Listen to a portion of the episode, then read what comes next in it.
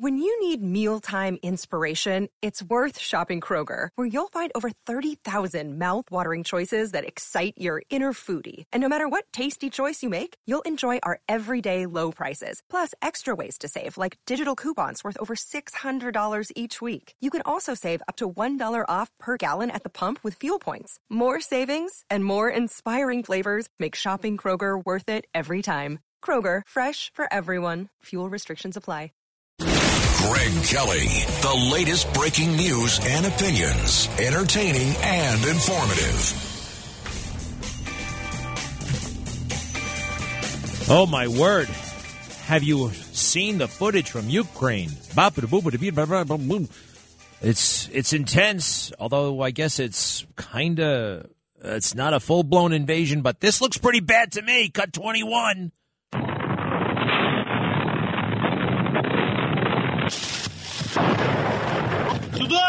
Look at it! Damn. Jeez. What do you think? That sounds like a war to me. I showed that video last night on the on the Newsmax show. There was no kidding combat going on over there. Look, I can't get worried about it. I, we all have our own problems. I talked to somebody in Kiev last night, and uh, very peaceful, ordinary there, but on the border with Russia. Look, all I know is this would not be happening. And you know by now that this would not be happening with Trump in power. All right. And he was right. I just love it. There are other people who have made this point, but nobody better than, than when Donald Trump said it. All right. This is a couple of weeks ago, and he's saying, you know what? When you think about it, there are no new wars under Trump. And it's true. And we got a grand spanking new one under Biden. Here he is saying the what should be obvious, what the fake news will never concede, but he's right. Cut 23. I was proud to be the first president in decades who did not get the United States into any new wars. I took us out of endless and ridiculous wars. Remember when I was running, they were all screaming, he'll start a war. He's that kind of a guy. No, I'm the one that got them not to fight because they didn't want to mess with us. Totally rebuilt the military. Nobody wanted to mess. I like it when he quotes some, you know, some unknown person. He'll start a war. He's that kind of guy. Remember when they were saying that? I just is so spot on. It's true. It also is funny, but it's true. It's true. Joe Biden was actually standing around with a straight face saying that Putin was afraid of him. Putin was afraid of Joe Biden. Uh, Joe Biden was afraid to appear with Putin in a joint press conference. By the way, if you're from the Russian community or Ukraine community, we got a lot of them here in New York. Let me know uh, how you feel about all this. I got the sense in Ukraine they weren't even on the edge of their seat. You know, they've been through this before back in 2014. Uh, and who was president then? Obama. Who was his vice president? Biden. You know, they invaded Georgia, the Republic of Georgia, back in 2008. Who was the president then? George W. Bush. And what did George W. have in common with uh, Joe Biden? Well, they were both z- basically zero in the polls. You know, those polls make a difference. It's not just, oh, he's popular or he's not. No, it goes to the heart of what they can do, what they can't do, what our enemies will do, what they will try. And by the way, here's something that I think we've got to start thinking about um, extending the term for president of the United States. It's been mentioned before that it should be six years. Now, I know I'm not talking about Biden. I can't stand it. He's not going to last anyway. He's just, we all know that this is temporary. But I think we should think about that. Six years, or at least letting them stay in office for uh, what's up with the two year term limit, two term limit? You can't be president for more than eight consecutive years. Well, why is that? Uh, they, they didn't pass an amendment until after FDR. George Washington set the precedent. Two terms seemed about right, and he called it a day. But constitutionally, presidents could continue to run. And FDR, FDR was in his fourth term when he died. Now, why why do I bring that up? I've just been looking at this. You know, Putin has now seen presidents come and go. He saw George W. Bush come and go. He saw Bill Clinton come and go. Barack Obama come and go. Donald Trump come and go. And now Joe Biden. What is that? Five presidents? Six? And it's the same thing with President Xi in China. These guys stay and they can think about the long game. You know, the way our silly system works and our media, our corrupt media, we insist that they show up at some clam bake in Iowa so we can watch them and critique them and make fun of them while the rest of the world is, you know, really thinking about more serious issues. Uh, you can their leaders can think strategically, not about some damn primary in Vermont. There's, there's something to this. We are the silliest country on earth. We are so silly. And the stuff that you can't have, a president can only focus full time on being president for about four months. Four months is all he's got to get his agenda done. And then it, everything's about reelection. Everything is about reelection. And that's that's not in our best interest. Hey, speaking of um, well, I don't want a parliamentary system where they can turn out the president. Hey, I, obviously, I want a constitutional amendment to make this happen. Have you seen what's happening in um, Canada? There's this minister of justice. He called himself a minister of justice, and he says that Trump supporters in Canada have a lot to be worried about. You got to go to my Twitter at Greg Kelly USA. This guy looks like somebody I met at the hobby shop, Willis Hobby Shop, actually, in Mineola where I've been going many years. He looked like one of those characters I did not like at the hobby shop. I love the hobby shop and I love the people who go, but every now and then I ran into somebody I didn't like. One of those snobs about railroads, and they had the best set, and they only it just it, he looks like that. He's got a weird beard. I don't like him, and I don't like that he's saying that Trump supporters have a lot to worry about in Canada. They're parking their cars on the wrong side of the street and they're throwing them in jail without bail.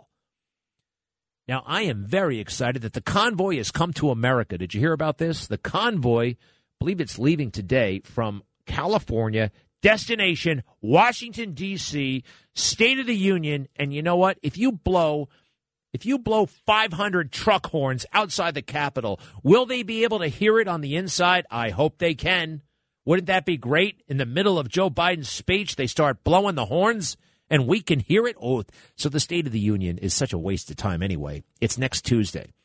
Joe's going to bore us all to death. That would be interesting and fun. But the National Guard has been called. Uh, the Secretary of Defense has authorized Washington, D.C. to mobilize the National Guard. Interesting. When Conservatives talk about bringing in the National Guard. All hell breaks loose. Oh, that's a violation. Oh my God, how can they do it? This is this is a dictatorship. Do you remember in the heart of Black Lives Matter when rioting and looting and fires happened all over the place? Senator Tom Cotton writes a little essay, a little note. Hey, maybe we should think about bringing in the National Guard. And he sends it to the New York Times. The New York Times looks at it and says, hmm, this is an interesting idea. Let's put it in the paper. the guy who the guy who made that decision, they fired him. How could you even how could you even allow for the possibility of the National Guard being brought? How dare you? This is racist. And all the woke reporters stood up and walked out of the New York Times. They they, they just threw their weight around. It was really really pathetic. Yet not not a word no mention. This is just totally fine. Again, bring in the National Guard, bring in brute force whenever you don't agree with the protesters. That's what's happening. Uh Ukraine. Let me just look at the thing here. No, nothing really is going on. Um hmm. Donald Trump says we've lost our confidence as a country. And I don't disagree. I really don't. I think he's spot on. When you look at Joe Biden, does that inspire confidence? The whole world is walking all over us. And when he went around saying this nonsense, I knew he was lying.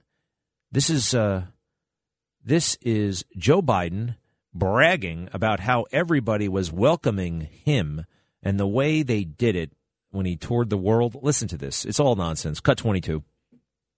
I said, America's back. And the response was, for how long? So they say, We see America's back, but for how long? I just got back from Europe meeting with heads of state. One said to me, I said, America's back. And he said, For how long? When I went over, I said, with those seven leaders, I said, We're back. And the response was, For how long? Uh, what does that mean? It's just something that sounds good. It's just something that sounds good. Um, and they do that all the time, politicians. They make up stuff. Now, America is gone, I'll say this, is gone from the world stage as a superpower as a result of our horrible defeat in Afghanistan. And Putin senses an opportunity. Why not? Why shouldn't he? He's got the army. He wants Ukraine. That's how it works, unfortunately.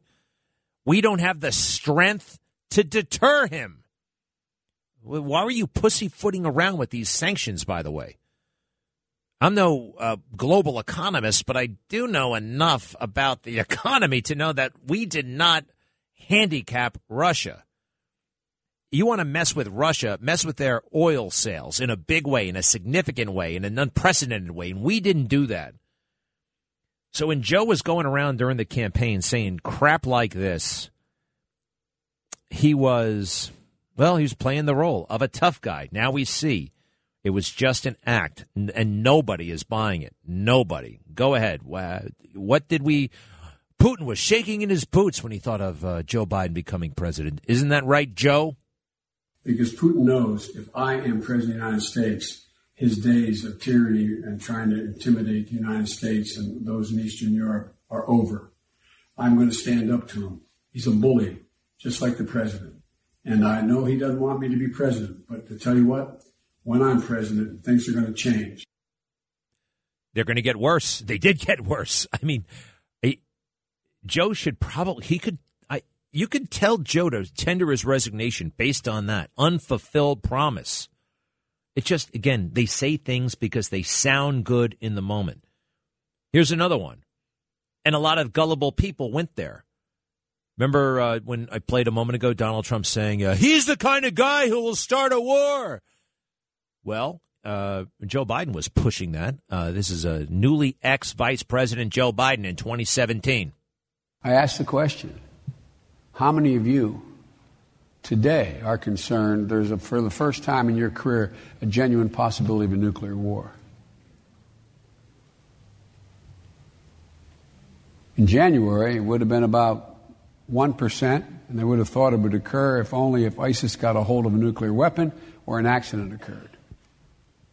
Folks, this breaking down of the international and national norms is the glue that holds the liberal world order together and holds together our system.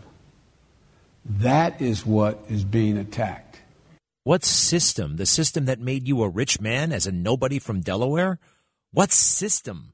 The system that employed Hunter Biden? You know, right around this point, Hunter got a great big uh, pay cut.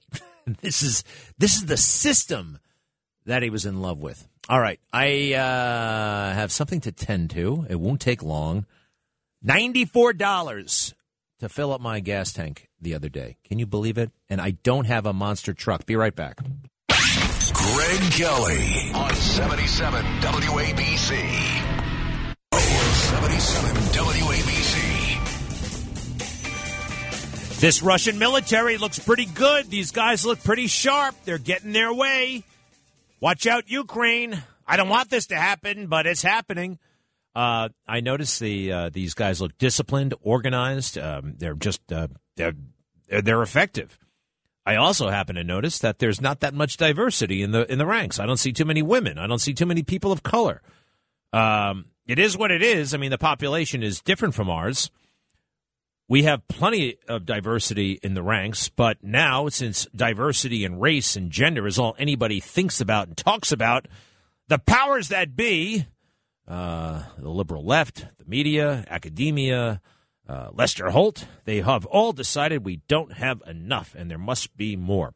So while the Russians are focused on lethality, you know, killing people and moving people and moving trucks and planes and all that stuff, uh, while the Chinese talk about lack of diversity, uh, the Chinese army uh, they are focused on taking back Taiwan and becoming the most powerful nation in the world within the next couple of years, and they're right on track to do that. Uh, they're focused on the mission. They're focused, and we're we're focused on trivial crap. And the way we treat our military leaders, why would you stay in the military? Why would you work to become a general? And there you are. You're a four star general, right? You're the commander. And then you got to show up on Capitol Hill and either virtue signal like Mark Milley. I don't, I want to know about white rage, and I'm white. Isn't that amazing? Isn't that generous of me? Look at that. I want to know about white rage. I want to know about critical race theory. Shut the hell up and get to work. Kirsten Gillibrand, uh, Democrat. Nobody's seen her much lately. Hey, I'll say this about her. She's gotten some like concrete stuff done for New York, at least as far as our getting our share of the money and that kind of stuff. We give DC, I think, more money than we get out. But here she is just berating. I mean, on and on and on. Some four star general. This is General Berger. Listen to how she treats him in public. No one's ever talked to me like this in private, let alone in public. Cut 30. When you say to us, uh, it's got to be different, that rings hollow. I don't know what you mean when you say that. Why does it have to be different? Because you all of a sudden feel that it has to be different? Do you think the harassment ends online? It doesn't. I can tell you, your answers today are unsatisfactory. They do not go far enough. And I would like you to know what you intend to do to the commanders who are responsible for good order and discipline. Imagine a Chinese general getting that kind of treatment in public or a Russian general getting that kind of treatment in public, North Korea, anybody, any country should treat these guys with respect. Yes, they screw up, and yes, they've got to be, uh, they're accountable to the people. The problem is when you chew out a guy like that who's not used to getting chewed out, what's he going to do? He's going to go back to headquarters and chew out everybody else because he doesn't want that to happen. And he'll have the decency, however, to do it in private, not in public. So we don't treat our military with respect, not at the top, not at the bottom. And the results are a weakened military that's consumed with all this uh, non war fighting stuff and puts you at risk, puts me at risk. You know what else puts us at risk? Goofy leaders. Did I have this for you yesterday? Here's a good one Kamala Harris making absolutely no sense in Munich people, there's this big seminar and lots of academics and professionals and diplomats, and they're all looking at each other. Cut 27. I would, I, I think that the heart of your question really does uh, demand the importance of of, the, of the, the, the, perseverance and enduring nature of institutions and alliances. She has no idea, making it up as she goes along, just like her quote unquote boss, Joe Biden. Be right back.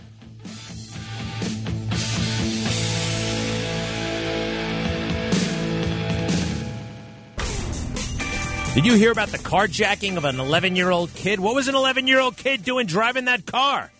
No, I think he was in the back seat or something like that. 11 year old carjackings have increased. Carjackings.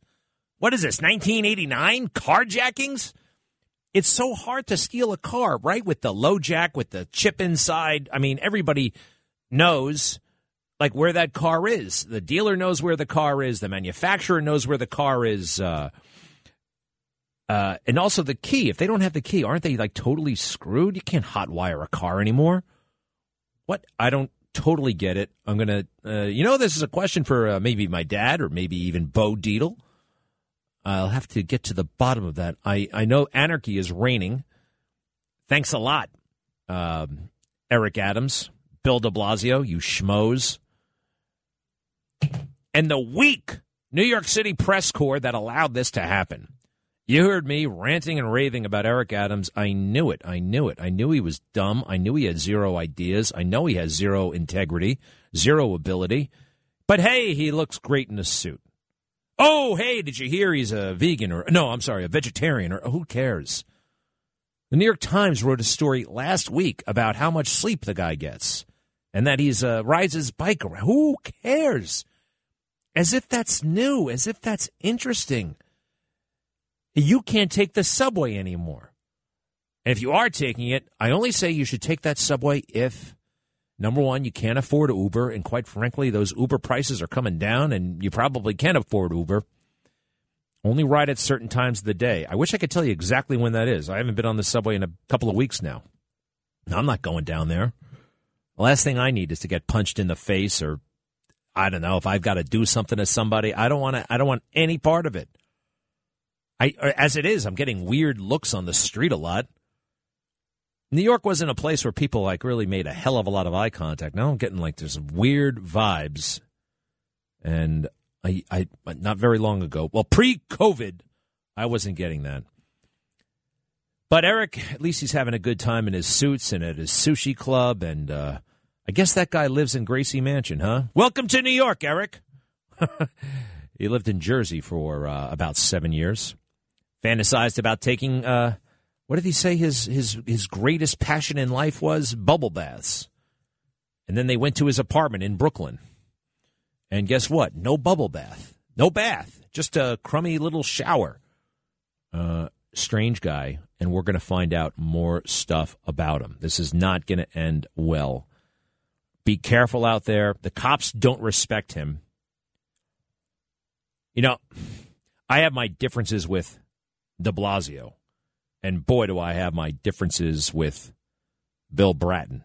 But on paper, on paper, you could say that when de Blasio brought in Bratton, now he was bringing in another fraud, but on paper, it looked like, okay, this guy's a tough on crime type of guy.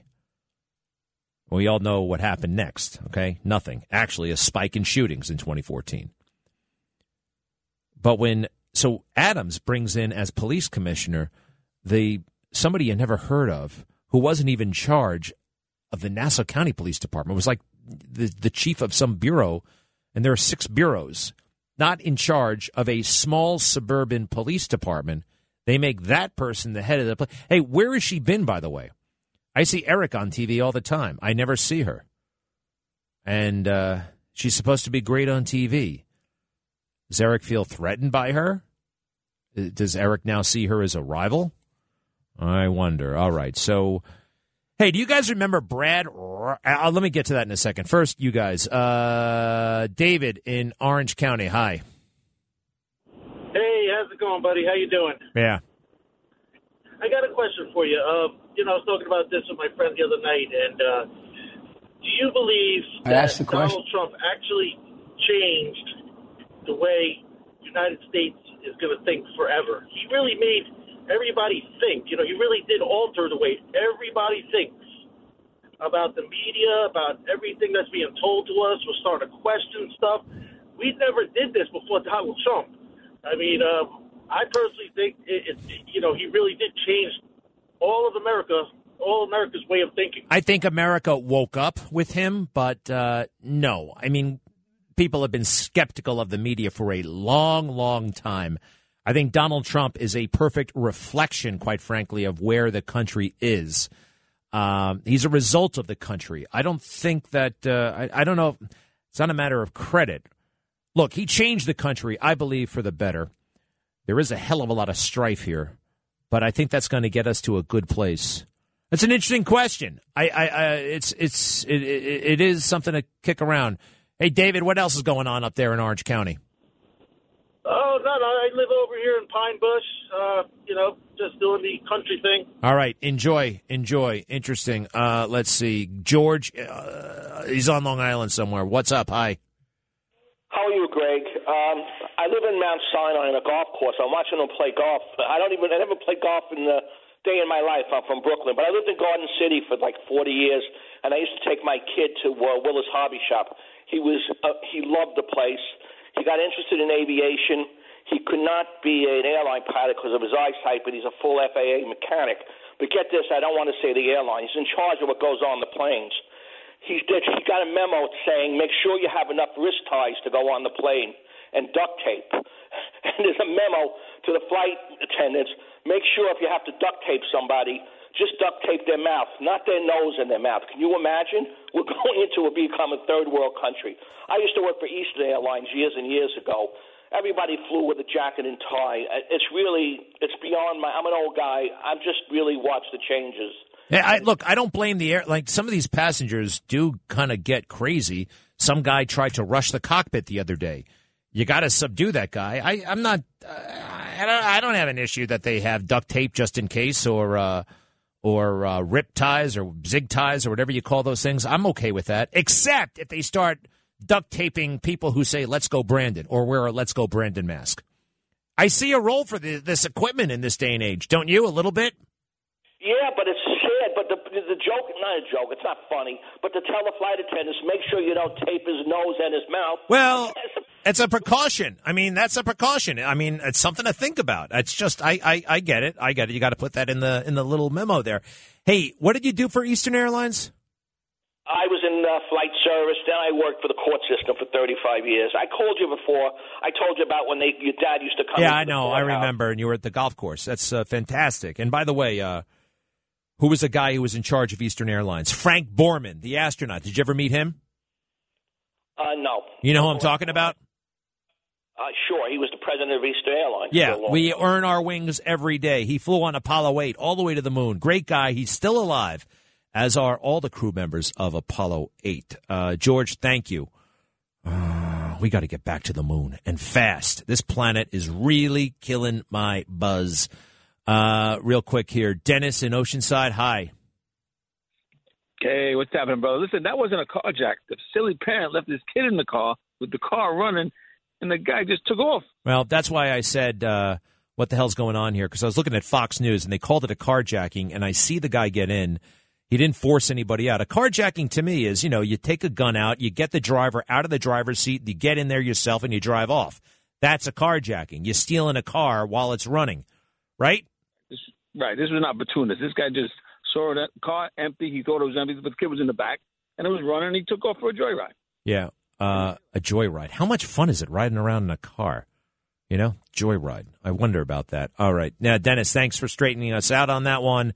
And I'm sorry, one more. Pamela is in New Jersey. Hi. Hi. Uh, to compare what's going on with these speeches from our government about Ukraine and Russia, it's sad but true. Reminds me, remember when we were in school and we were supposed to read this a book for a book report and give an oral report, and you know certain kids didn't read the book, and it was rather amusing watching them stumble through it. that's sad, but that's what it looks like, and it's pathetic. Yeah, you still get a kick out of it. You mean when it sounds, uh, let's see here, something like uh, something like this? Cut twenty-seven.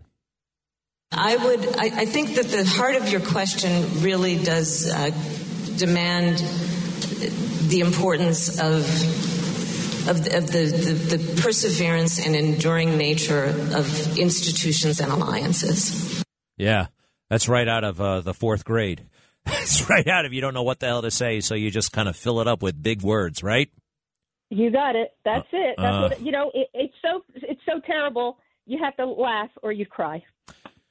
Well, I think we're going to be all right. We got to be active. We have to be vigilant. Do not get down, whatever you do. And if you need a little inspiration, and I think we all do, read that Bible. You know, I highly recommend it. I read it today. I'm off to a great start. I really am. And you know what else I'm doing that's great?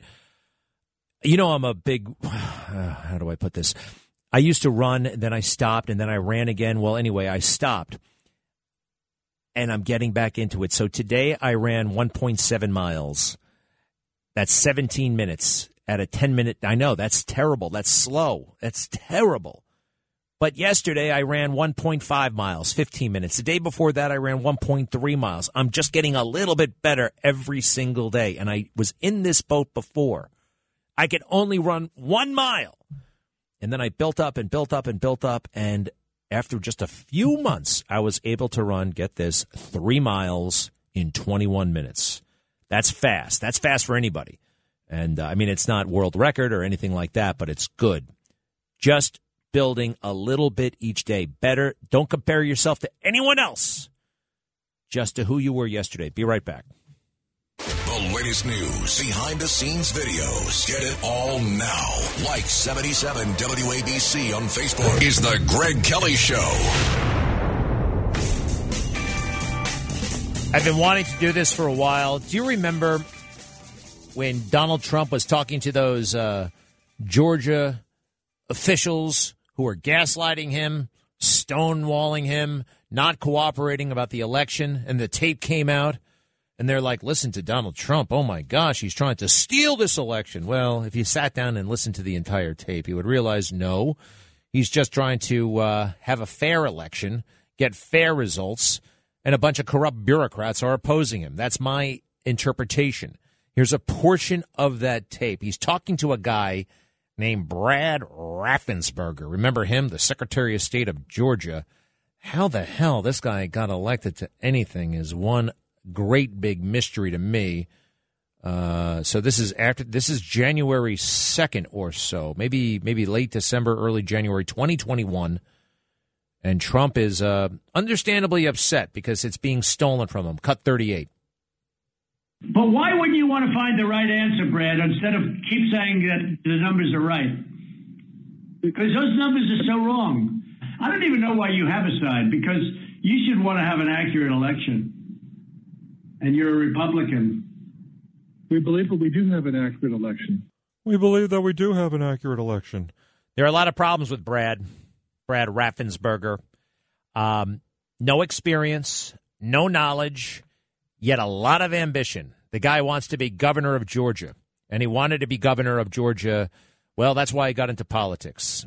He's almost he was almost 60 years old when he decides I want to be in politics and he runs for city council, then he runs for uh, what uh, Georgia House of Representatives, and then like the second day on the job, he goes to the Speaker of the House and says, "I want to be your deputy. I want to be the whip. I want to. I want to." And the guy looks at him and says, uh, "You're not experienced. You don't know anything. Uh, why don't you have a seat for the next ten years and get back to me?"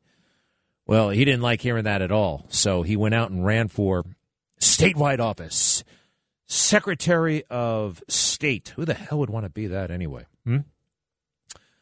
Um, and he found his chance with COVID. COVID provided him with an opportunity. I can be somebody. I can be somebody. So on his own, he decides to send out 6 million applications for absentee ballots just as COVID is starting. That's crazy. It's, it takes years to set up effective uh, absentee voting systems. Years. And he just did it basically overnight. 6 million first class mail a total, a colossal mistake. If you want to run, you can have absentee voting, but you got to set it up with care. And his buddy was like, and the guy who um, said you can't be speaker told him, This is crazy. Here he is. This is the Speaker of the Georgia House of Representatives. He's been in politics since 1993. His name is David Ralston. And when he finds out that uh, Raffensperger mailed out 6 million applications for absentee ballots. He said this, cut 34. This will be extremely uh, devastating to uh, to Republicans and conservatives uh, in Georgia. And it was. And by the way, he negotiated some sort of ridiculous agreement with Stacey Abrams. He's one of these guys who's afraid of getting sued. Now, if you're in politics, if you're in the big leagues, you can't be afraid of getting sued. It comes with the territory. I've seen this from officials. They're like, oh, we might get sued. So then you'll deal with it. Then you'll look at the lawsuit. You know, anytime anybody mentions lawyers, 30% of the people are going to get panicked and, and just give up. But you can't be like that. And he was like that. So he gives it all away to Stacey Abrams. Signature verification becomes a complete joke. But the fake news loves him. The fake news, they think he's fantastic because he stood up to Trump. He stood up to Trump. Cut 31. Kudos yeah. to Brad Raffensperger, honestly. Like, well done, dude. To Brad Raffensperger's credit, he stood firm against what the president was requesting. I'm proud of, of Secretary of State Raffensperger. Brad Raffensperger stood up, did the right thing. He'll end up being the American hero out of all of this, and that's amazing. That's amazing. Well, all right. This is a guy who doesn't stand up to much of it. Here he is. This is when he's campaigning. All right. He. Um, do you think this is a guy? This is is this a tough guy? You've seen what he looks like, right? Here he is, cut 32. This is in a debate. He wants to be Secretary of State. I think this answer renders him ineligible, but uh, here we go 32. Why do these boards want to leave the Secretary of State's office? The question, I can't really speak about the past. I look about the future, and I've heard from the nurses. I've met with many different boards. I'm the only business person in this race, and I'm actually a structural engineer licensed by the state of Georgia and also licensed general contractor. Oh. And those two boards have been very pleased with my service. But if there are any boards that need attention, need fixing, uh, need uh, some uh, modifications, either legislatively or administratively, that's one of be, one of, uh, be, that'll be my first focus uh, this coming session um, as we work through uh, any changes that we need to do. I've heard from the nurses, and I know that we do, do need to make some changes. He can't stand up to the nurses. He how's he going to stand up to Stacey Abrams? Could you see the Anyway, he gives Trump a hard time. So the fake news, uh, they embrace him. Now he has a book. The book is the book is suspicious. All right, you can. You, they say you can't judge a book by the t- the cover. I say absolutely you can. This is a giveaway. On the front page, on the very cover, it says the name of the book is "Integrity Counts." And it has a picture of him, just a big old picture of him, a smiling picture. Integrity counts. Integrity isn't something you claim. You don't go around saying, I have so much integrity. No, somebody else says that about you. But you don't, I don't think you say it about yourself. That takes a certain amount of chutzpah. So the book is called Integrity Counts. And who is his celebrity endorser? Arnold Schwarzenegger. Brad Raffensperger put public service above party and for that, he is a true democracy democracy action hero. You get it? He's always referring to these cheesy, stupid movies he made. Arnold Schwarzenegger, who lived with his wife and a maid and got the maid pregnant and had a child and uh, didn't let the wife know what was going down. This is Mr. Integrity. Something else about Arnold. Um, this is the fake news' idea of a Republican, right? Arnold Schwarzenegger. Let me see here. Do you remember? Uh, picture this. He's waving around a sword, pledging allegiance forever to Joe Biden. Cut 33. President elect Biden, we stand with you today, tomorrow, and forever in defense of our democracy from those who would threaten it. What? You're going to stand with Joe Biden forever? This is something in the. Uh, what was that called? The uh, Austro uh, Austria Hungary Empire that that we don't do that here forever. Very strange, the whole thing. And here's something else, Mr. Integrity. One more. I know it's not the most Raffensperger, but he deserves this. Raffensperger, in his book, says that Donald Trump was undermining democracy years before the election. He badmouths Trump left and right. Yet he claims to have voted for him not once, but twice. Do you believe him? I don't. Listen to how he says it actually. He gets tripped up when he when he claims to have voted for Trump twice. Listen to this, cut 36. I talk to a lot of Republicans every day. I talk to people that were Goldwater Republicans, Ronald Reagan Republicans, Bush Republicans, and Trump Republicans, like myself. I voted for president twi- twice. I voted for president tw- twi- twice. What is up? That's a we just nailed him in a lie. He for, he didn't realize what his ghostwriter wrote. All right, there's no way you can't say that this guy has uh, been undermining democracy for years and years and years, and then vote for him when you say your guy is uh, when you say you're Mr. Integrity. Right? It doesn't add up. No wonder why he's a fake news hero, not an action hero, Arnold. A fake news hero. Be back.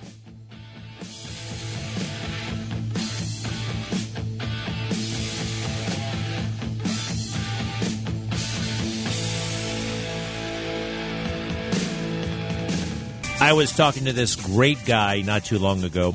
Happens to be in real estate. I learned all about real estate. I don't know much about it, and um, just all the little things. How do you know you're going to make a sale? How do you? How does it all go down? How does it work? How many times do you have to show it to someone? And just interesting stuff. And when I'm talking to interesting people, I do like to find out somewhere in there. I'll say, "Are you a person of faith?" And uh, I'm not. I'm just open. I'm just curious, you know. And um, this, it, it, he he said honestly, he said, no, not, no, no, I'm not actually. And I thought it was it. it I, I am not judging the response. I mean, I, I hope the best for everybody. But what am I getting at here? I said, well, why not? And he said, well, years ago, someone um, that he knew uh, kind of got scammed by one of those televangelists and was giving like like way too much money to uh, a televangelist, and it turned it turned it turned them off. And I that happens, and um, people get turned off. But I gently I try to reply like this, and he was a real estate agent. I mean, you know, I see TV commercials for you know real estate, no money down, and all those things. And let's say I called one of those and wound up losing money. Would that mean I should not deal with real estate agents anymore? Would that mean that all real estate agents are inherently, you know, out to rip? Of course not. And this individual who gave all that money to a televangelist uh, was let down not by God, but by a person, scammed by a person. And uh, I think it's very important to make that uh, differentiation, right? That distinction. Fair enough. All right, what's going on in Ukraine? Cut 21, please.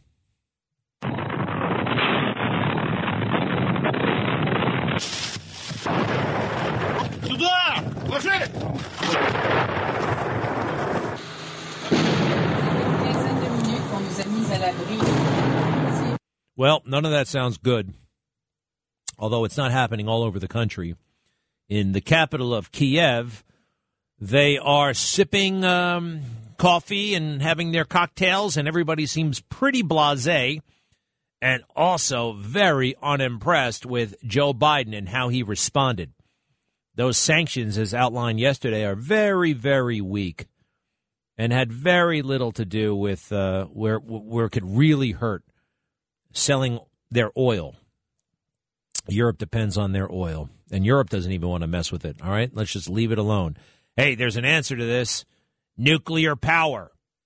Get back to nuclear power. It's safe and it's clean. It's a hell of a lot safer than it was in 1979. Is that when? Is that when? Uh, when was when was Three Mile Island? Right around there. And I have a special message for a guy named Chris Krebs. Stay the hell out of it. Chris Krebs fooled the entire fake news establishment when it was absolutely no business of his to say that the election was safe and fair and secure because there was no outside meddling. We didn't have hackers from Russia. Nobody was worried about hackers from Russia. But this guy came out and said it, and everybody took that in the fake news to mean that the election was totally fine. Cut 35. I have confidence in the security of this election because I know the work that we've done for four years in support of our state and local partners. I know the work that the intelligence community has done, that the Department of Defense has done, that the FBI has done, that my team has done. I know that these systems are more secure. I know based on what we have seen that any attacks on the election were not full. This guy is a total bum. Chris Krebs. He knew what he was doing. So he had a jo- he had a cybersecurity job at Homeland Security. He was supposed to worry about overseas hackers. And I'm sure he was. I'm sure he did a great job regarding overseas hackers. But deliberately, I believe he misled uh, the mainstream news, or the mainstream news allowed itself to be misled to say that Chris Krebs somehow had authority over elections, that he could certify our elections as safe and secure. We weren't concerned about the Russians. We were concerned about Stacey Abrams throwing out the rules. We were concerned about Pennsylvania throwing out its own constitution, its own state constitution, the Commonwealth of Constitution, which says you can vote in two ways in person or absentee with excuse. Instead, they mailed out millions and millions of applications for ballots. All hell broke loose. And yet they still say that Trump, you know, I felt so bad actually. When I listened to this tape recently of Trump uh, trying to get those Georgia election officials to see things his way, the problem was Trump was not being specific enough in his questions, and his team wasn't backing him up. Mark Meadows was fantastic. He facilitated the meeting. He's the chief of staff. That's what he's supposed to do. But the lawyers, the election specialists on his team, where the hell were they? Cut 38. But why wouldn't you want to find the right answer, Brad, instead of keep saying that the numbers are right? Because those numbers are so wrong. I don't even know why you have a side, because you should want to have an accurate election. and you're a Republican. We believe that we do have an accurate election. We believe that we do have an accurate election. No, you don't. You're out to try to make a name for yourself. And that stupid book, Mr. Integrity, guess who he's praising left and right? Jimmy Carter and Chris Krebs. Jimmy Carter of the Carter Center. Oh, Jimmy Carter said this. Jimmy Carter said that. The Carter Center said the election was great. Well, dig a little deeper on Jimmy Carter. He actually said something that was important, that should have been in your book, that wasn't. In 2005, he sat with James Baker, Republican Secretary of State under George H.W. Bush, and the two of you together agreed that absentee balloting, there is a huge, huge potential for fraud. He warned you about it in 2005, but COVID hit. You wanted to make a name for yourself. You wanted to be special. You want to be governor, so you sent out 6 million applications for absentee ballots. Just devastating. And Republicans being Republicans, I don't know. I mean, half of them, half of the powerful Republicans secretly wanted Trump gone. They wanted him gone. And now they want people who support him gone. That stuff in Canada. Now, you're about to hear a journalist talk to the Minister of Justice. Quite a title, huh? The Minister of Justice. That sounds very Orwellian. Other countries have ministries, right? I remember when I was in Iraq, we had the Ministry of the Interior. We had the Ministry of uh, what are the ministries? Intelligence. I mean, it just sounded so ominous, and it is ominous right now. This is the guy I thought. I thought Canada was a reasonable place. The Ministry of Justice. Here's a reporter talking to him, and uh, listen to what he says about what should happen to people who have been supporting the convoy. Go ahead. You got that? You got it or what? I can't hear anything. Did you, what are you? I. All right, never mind. We'll get to that some other day, I guess. The one you just cut ten seconds ago. You told me about it. Go ahead. Look, you've just compared people who may have donated to this to the, the, same people who are funding maybe a terrorist. I just want to be clear here, sir. This is really important. A lot of folks says, look, I just don't like your vaccine mandates and I donated to this. Now it's illegal. Should I be worried that the bank can freeze my account? What's your answer to that? Well, if, I think if you if you are a member uh, of you know a, a pro-Trump movement who's donating hundreds of thousands of dollars and millions of dollars to this kind of thing, then you ought to be worried. Then you ought to be worried. If you're a member of a pro-Trump movement, and no individual has given that millions of dollars, they're talking about small donations. You should be worried. You should be worried. How do you feel about that? Corey's on the phone from Long Island. Corey. Oh, Greg, how are you? Good.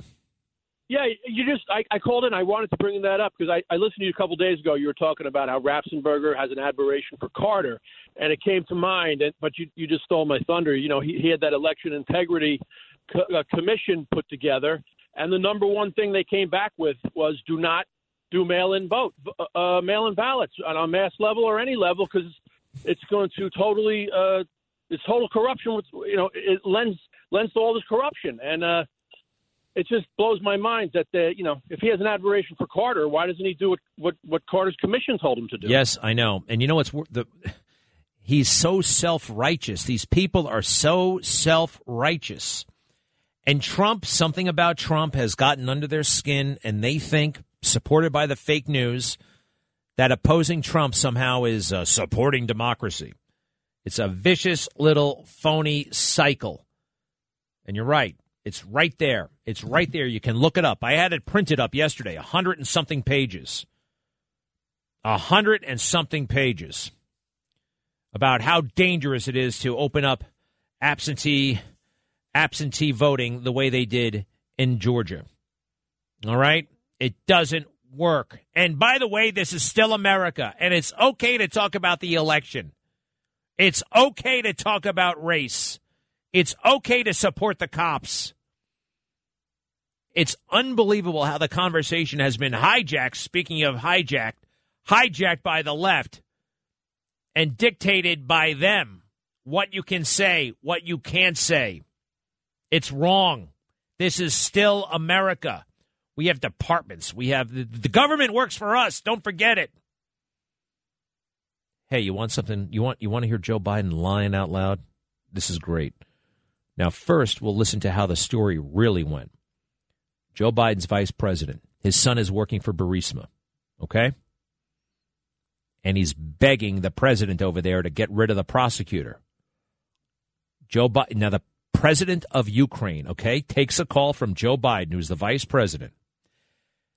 And the president decides to tape this phone call. I wonder why he would do that.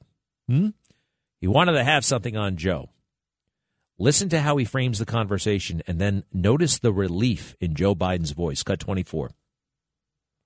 Yesterday, I met meet with the General Prosecutor Shokin. Yes. And despite of the fact that we didn't have any corruption charges, we don't have any information about the he doing something wrong. I especially asked him. No, it was day before yesterday. I especially ask him to resign. Great. And this is my second step for keeping my promises. I agree. Great. I agree. He's relieved. He's happy because the president has done him a favor and fired the prosecutor who was looking into Burisma where Hunter was working. Now, listen to how Joe, I mean, that, that's corruption right there. Now, listen to how Joe tells the story, by the way. All right. This is uh, a year later. Joe's uh, former vice president, large and in charge, raking in speaking fees. And he's got to be an entertainer as well. All right. So, cut 25. Listen to this. You just heard what really happened. Now, how he tells the story. Cut 25. I said, I'm telling you, you're not getting a billion dollars. I said, You're not getting a billion. I'm going to be leaving here. And I think it was, what, six hours? I looked, I said, I'm leaving in six hours. If the prosecutor's not fired, you're not getting the money. Well, son of a bitch. Got fired. Tough guy, right? Big, fat liar. Be right back. You guys remember uh, Pete Buttigieg? Pete Buttigieg he was the uh, mayor of Fort Bend, Fort Lee, something like that in Indiana, and he was not, he was the mayor of Indiana. Who cares? Mayor of a small town in Indiana, but but he had something going for him. Um, he went to Harvard, which the fake news they just swoon over that, but it's not that big a deal. But here's he also well portrayed himself as a veteran of uh, the war in Afghanistan, but it was such a fake kind of backdoor way into the military. He didn't go to boot camp. You can look it up. He says being in the military for him was like taking a vacation. And I know the route that he took. Yes, it is a vacation. It was a total scam. Never went to boot camp, never went to OCS. It was a joke. He signed some paperwork in 15 minutes. He's walking around calling himself an officer in the United States military. It is a joke. He's a phony veteran. But the fake news, they don't know that. They couldn't know that. And so they ate that up. But most of all, what did the fake news like about Pete Buttigieg? Well, uh, I could care less, but this is uh, something that's very important to them.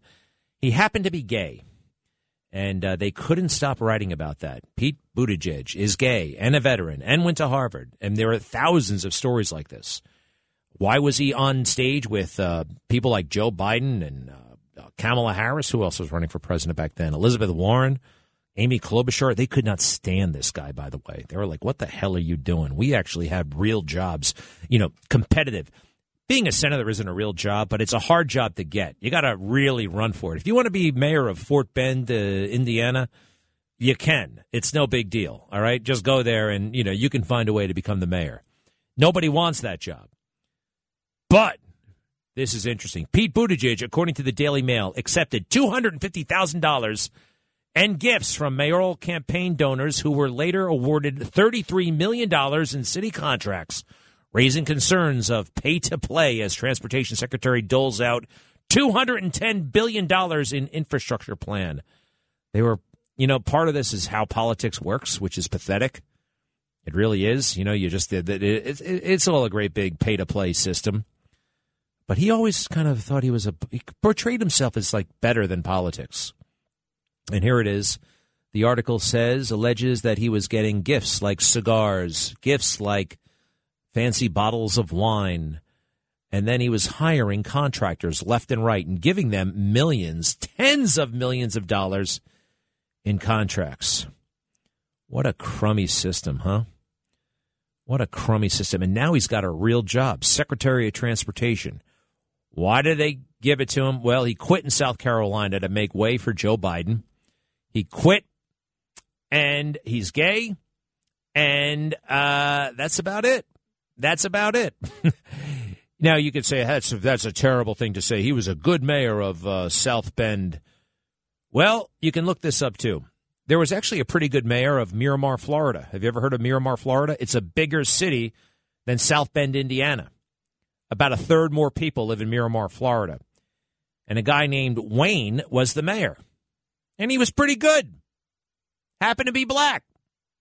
He went to college, didn't go to Harvard, but he went to college. Um, wasn't gay, but he had a you know, traditional family. You know, you, you, that wasn't cool. That wasn't in. He wasn't hip. You never saw him on the debate stage. He's not the secretary of anything. Why is that? Why is that, huh? Fascinating, isn't it? Give me a moment. I'll be back.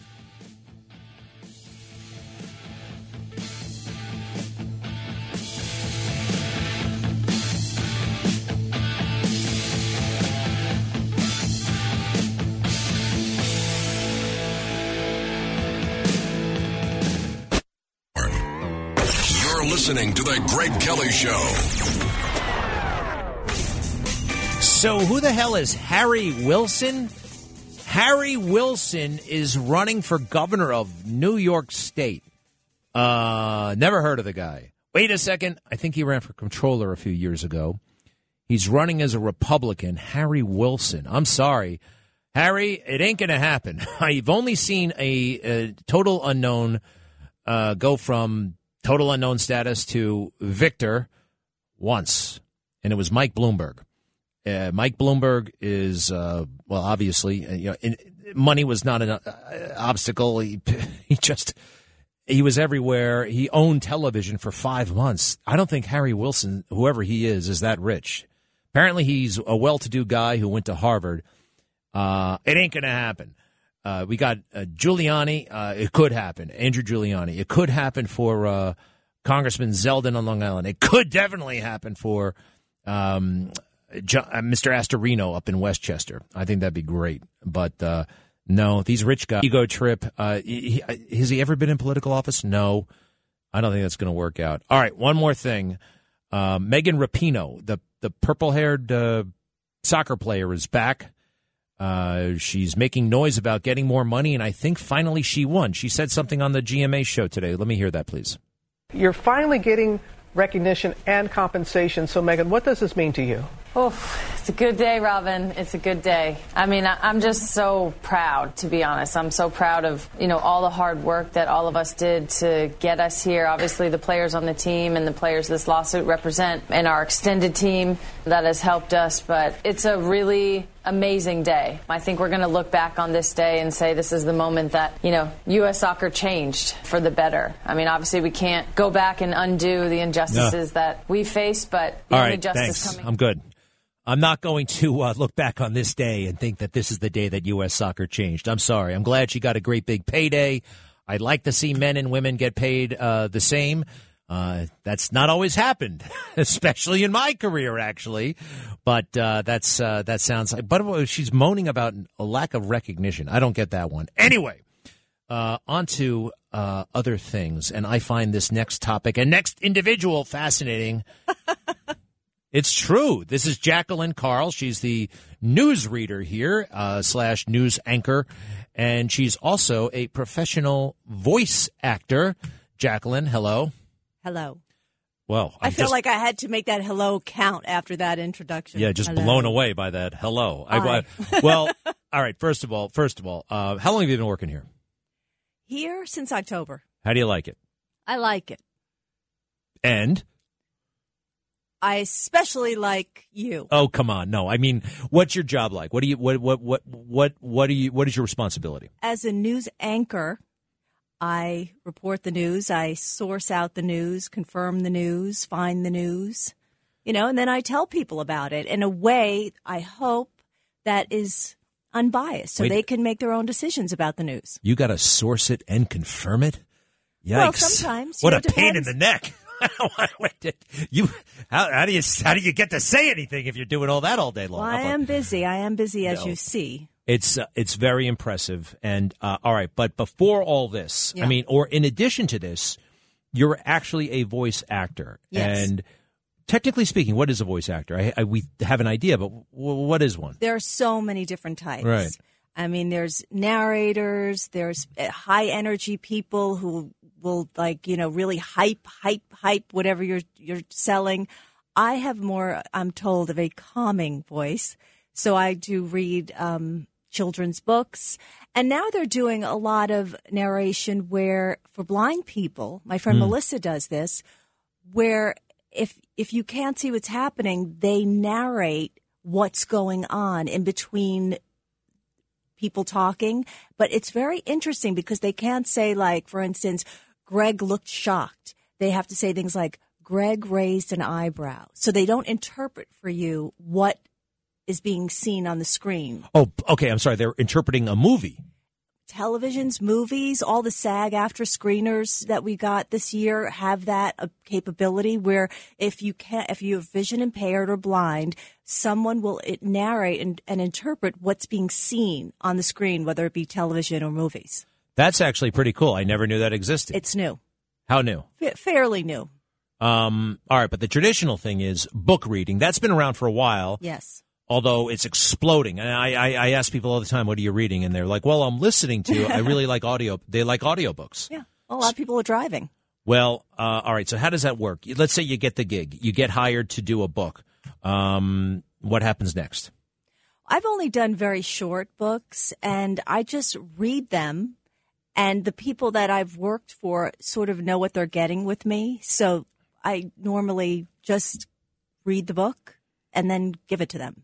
It's just done. It's that It- simple. It depends on who you're working with. You have you have different the people I've been working with, I've been working with for so long, they sort of know what they're getting.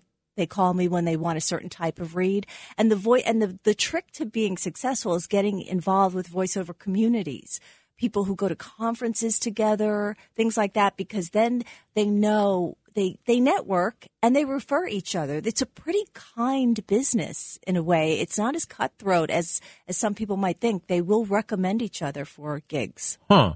Where are these conventions, and what happens? that is the where it may get a little cutthroat because a lot of the really good ones only certain people know about Wow, like the in crowd. the in crowd. Uh, like I, I mean, are they traditional conventions? You know, like I mean, like parties and and uh, no, they are. It's not like a pop up some that in someone's living room, but a lot of not everyone knows about them.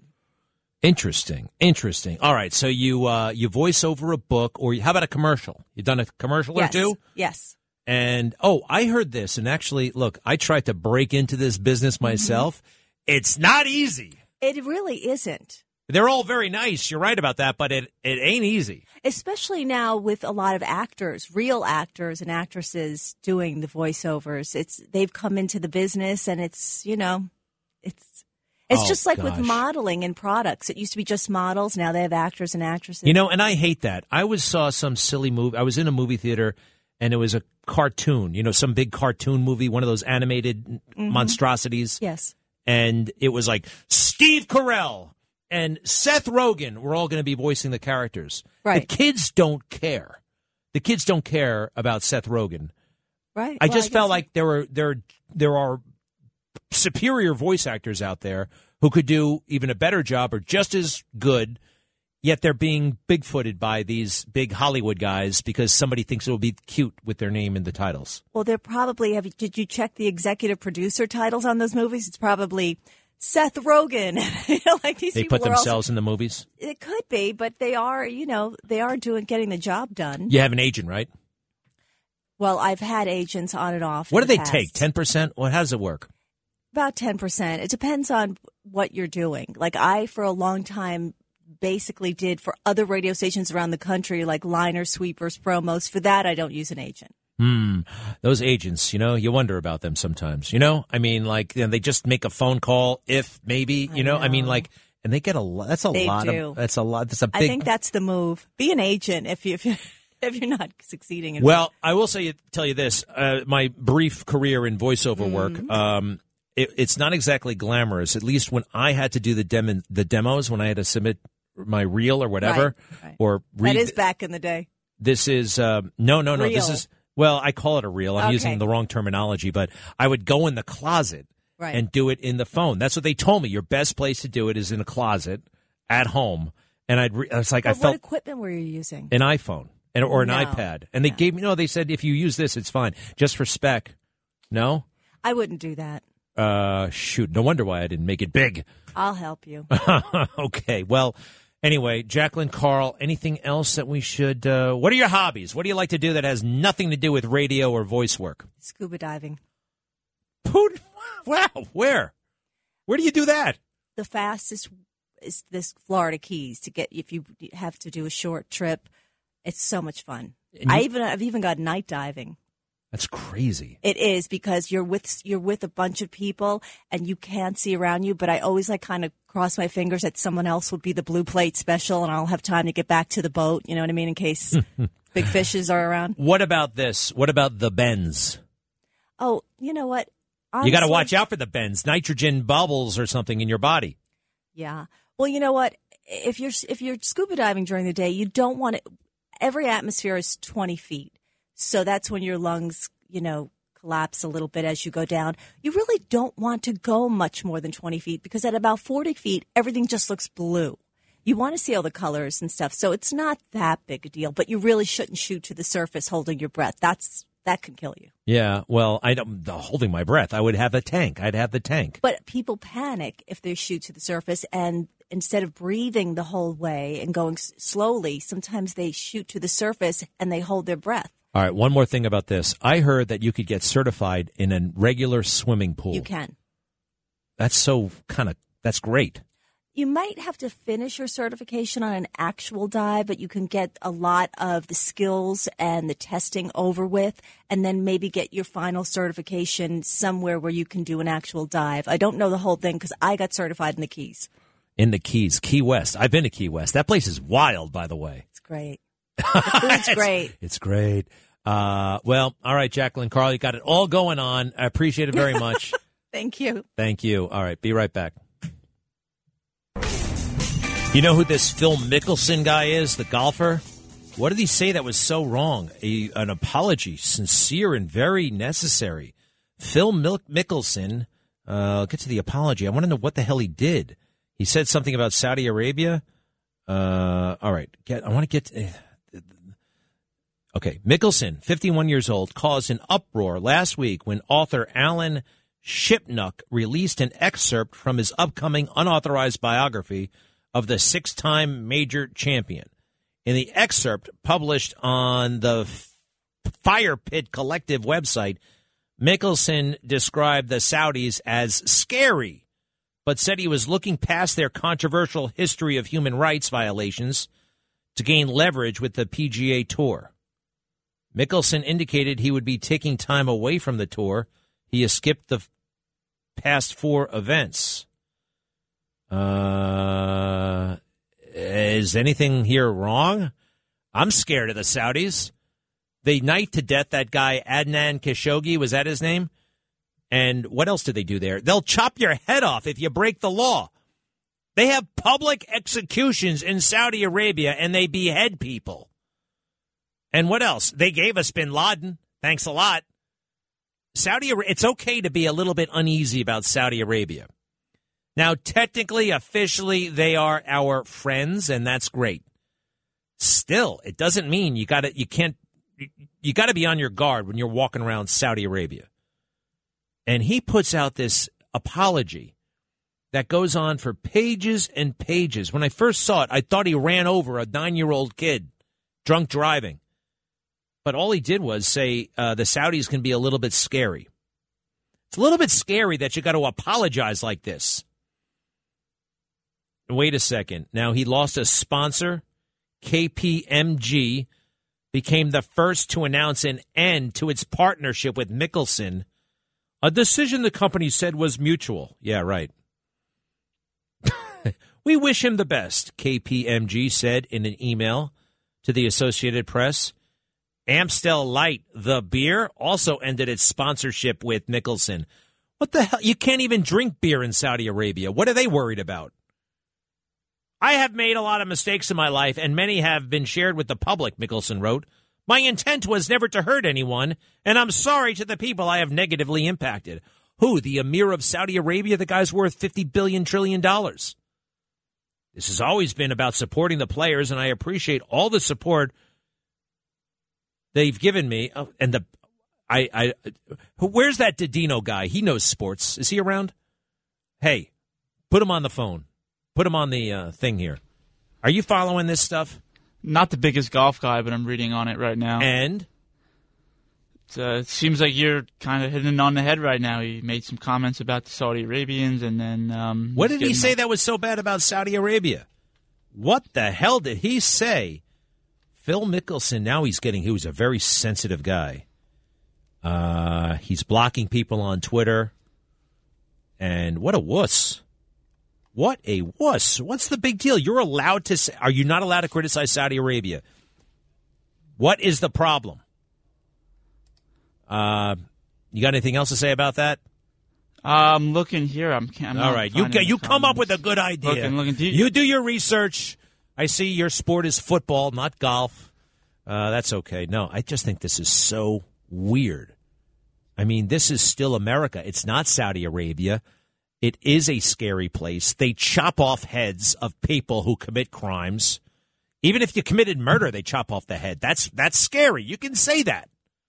That's a scary place, Saudi Arabia. I have I ever been? No, I haven't. I I've never been. I've been next door to Kuwait.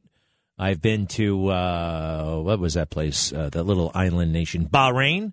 I met a lot of Saudis. They'd go over to Bahrain to drink.